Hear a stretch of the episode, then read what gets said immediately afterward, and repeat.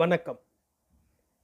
எழுத்தாளர் திரு பாலகுமாரன் அவர்களின் கரையோர முதலைகள் நாவலின் இருபத்தொன்றாம் அத்தியாயம். ஆணின் ஸ்பரிசம் பெண்ணை கிறங்க வைக்கிறது. ஐயோ என்று உள்ளுக்குள்ளே முகம் பொத்தி கொள்ள தோன்றுகிறது. உடம்பு முழுவதும் ஒரு துவளல் வந்து விடுகிறது. புத்தி ஒரு பயத்தில் உறைந்து உடனடியான எதிர்ப்புகளை காட்டுவதற்கு முடியாமல் மறுத்தலை செயலாக்க தெரியாமல் ஒரு திகைப்பில் நின்று விடுகிறது.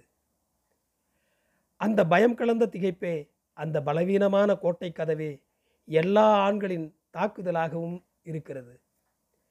கலங்கி நின்ற நேரத்தில் கவிழ்த்து விட முடிகிறது. ஏய் பெண்ணே, இப்போ முதன் முதலாக தொட்டுட்டேன்றதுனால நீ பரவசமும் பயமும் கலந்து தவிக்கிறே இல்லையா? என்ன செய்யறதுன்னு தெரியாமல் முழிக்கிறே இல்லையா? ஒன்று செய், இப்போ நீ வீட்டுக்கு போ, நாளைக்கு வா, இரவு முழுக்க யோசனை பண்ணு, சரியா தப்பான்னு எடை போட்டு பார்த்துக்கோ, ஒரு முடிவோட நாளைக்கு வா, உனக்கு சரின்னு பட்டா தொடரலாம், இல்லைன்னா விட்டுருவோம். இப்படி வேர்க்க விறுவிறுக்க பெண்ணை என்ன செய்கிறது? நீ கிளம்பு. இந்த உலகத்தில் எவனாவது சொல்லியிருக்கிறானா? தெளிவுடன் வா என்று திருப்பி இருக்கிறானா? நல்லதோ கெட்டதோ இதில் உனக்கும் பங்கு உண்டு, உன் விருப்பம் உன் முடிவு இதில் உண்டு என்று அறிவுறுத்தி இருக்கிறானா? ஆமெனில் ராமன், இல்லையெனில் இந்திரன். ஆனால் கல்லாய் போ என்று அகலிகைக்குத்தான் சாபம் கிடைத்தது. தொடுவது யாரென்று தெரியாத அளவு தொடுகிற போது திகைத்து விட்டால் போலிருக்கிறது. ஏற்கவும் முடியாமல் மீளவும் தெரியாமல் கலங்கியதால் தான் கல்லாய்ப்போ என்று சொல்லிவிட்டார்கள் போலிருக்கிறது.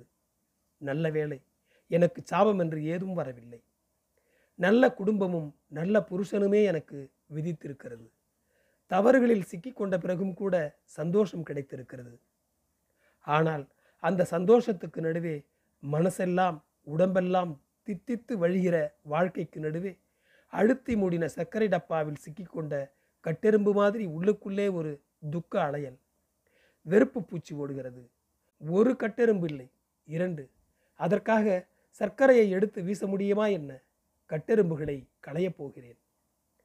இந்த போட்டோகிராபர் நிமிர்த்தி வைத்த கட்டெரும்பு மாதிரி தான் இருக்கிறான்.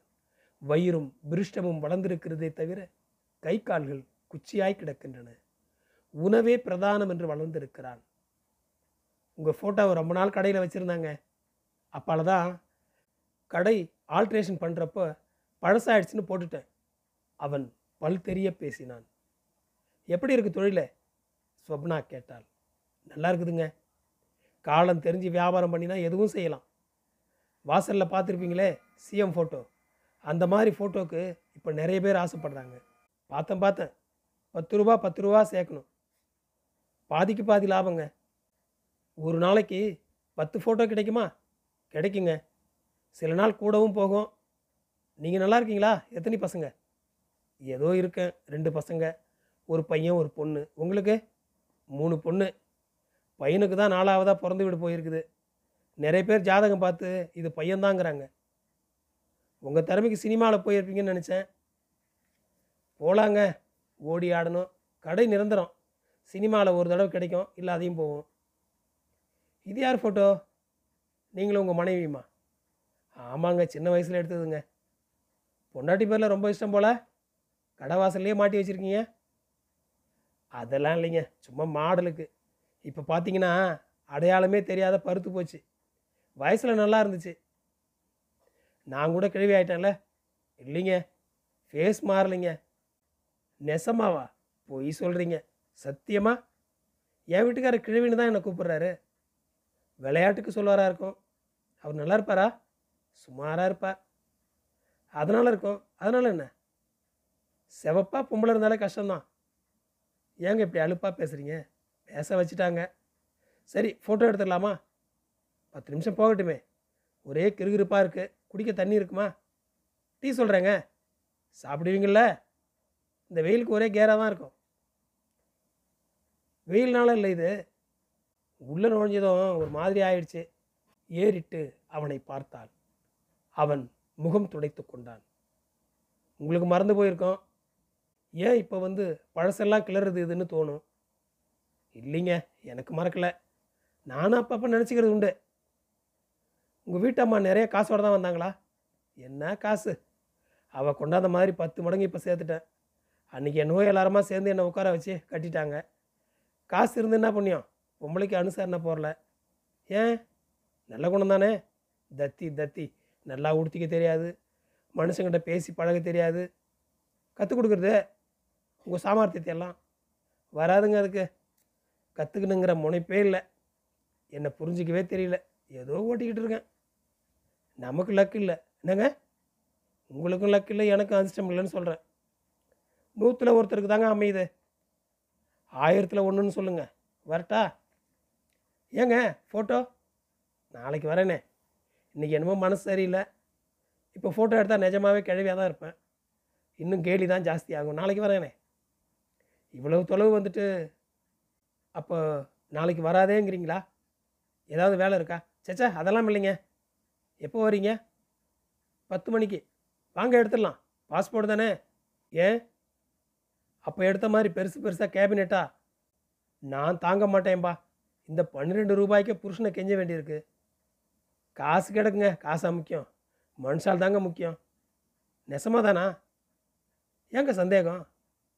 குடிக்க ஒரு டம்ளர் தண்ணி கேட்டேன், அதுக்கு ஆளை காணோம். பேச்சு மட்டும் டேய் எங்கடா டீக்கு போயிருக்கான். போகட்டும், நாளைக்கு வரேன், அப்போ பார்த்துக்கலாம். டீயாவது குடிச்சிட்டு போகலாமே. கஞ்ச பிரபு, ஏங்க இத்தனை நாள் கழித்து பார்க்குறோம், வெறும் டீ ஆர்டர் பண்ணுறத பாரு. சிரித்தான், விழித்தான், மறுபடி வெட்கம் தோன்ற சிரித்தான். சொப்னாவுக்கு ஜாங்கிரி ரொம்ப பிடிக்குமில்ல? எப்பா பேர் கூட நினப்பில் இருக்கே, எப்படி மறக்கும்? ஏதோ நினப்பில் இருந்தால் சரி. நான் வரேன், லேட் ஆயிடுச்சு, எங்கே ஏதுன்னு ஆயிரம் கேள்வி வரும், நாளைக்கு பார்க்கலாம். அவன் பதிலை எதிர்பார்க்காது நடந்தாள். கோட்டையின் கதவுகள் உடைபட்டு விட்டன. உள்ளே சரமாரியாய் அம்புகள் விட்டாயிற்று. உடைத்தபின் உடனே நுழைவது தவறு. எதிரி நம் வரவுக்கு ஏங்கி ஏங்கி தளர்ந்திருக்கிற போது உள்ளே நுழைய வேண்டும். நாளை இரண்டு மணி நேரம் தாமதமாய் வர வேண்டும். அந்த தாமதத்தினால் புத்தி பேதலிக்கிறதா என்று பார்க்க வேண்டும். இன்றைய பேச்சு முழுவதும் அவன் மனசில் ஓடும். பேதலிப்பு தானே துவங்கும். புத்தி பேதலித்தவனை வீழ்த்துவது சுலபம். அன்று இரவு ஸ்வப்னா தியாகுவை அணைத்தபடி தூங்கினாள். விடியலின் முன்பு எழுந்து அயர்ந்து தூங்குகிறவன் அருகே ஒரு கழித்து படுத்து கொண்டு நெற்றியை, மார்பை, புஜங்களை தடவி கொடுத்தாள். கொஞ்சம் பொறுத்துக்கோ கண்ணப்பா, நான் ஆடுறது ஜாஸ்தி தான், இருந்தாலும் பொறுத்துக்கோ.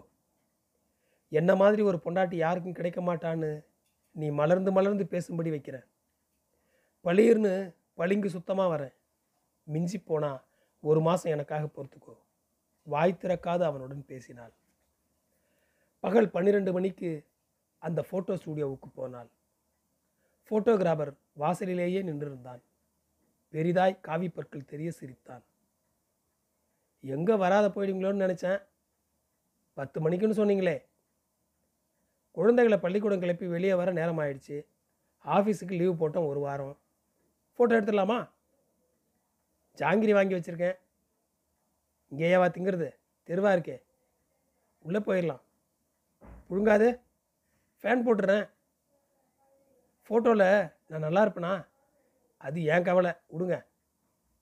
இந்தாங்க பன்னெண்டு ரூபா துட்டு. எதுக்கு சொன்னா? அவள் நிமிர்ந்து உறுத்து பார்த்தாள். இது வேணாம்னு சொல்கிறேங்க. வேறு வருமானம் இருக்கிறதாவே தெரியலையே, நான் எதுக்கு ஓசியில் ஃபோட்டோ எடுத்துக்கணும்? யார் சொன்னது வருமானம் இல்லைன்னு?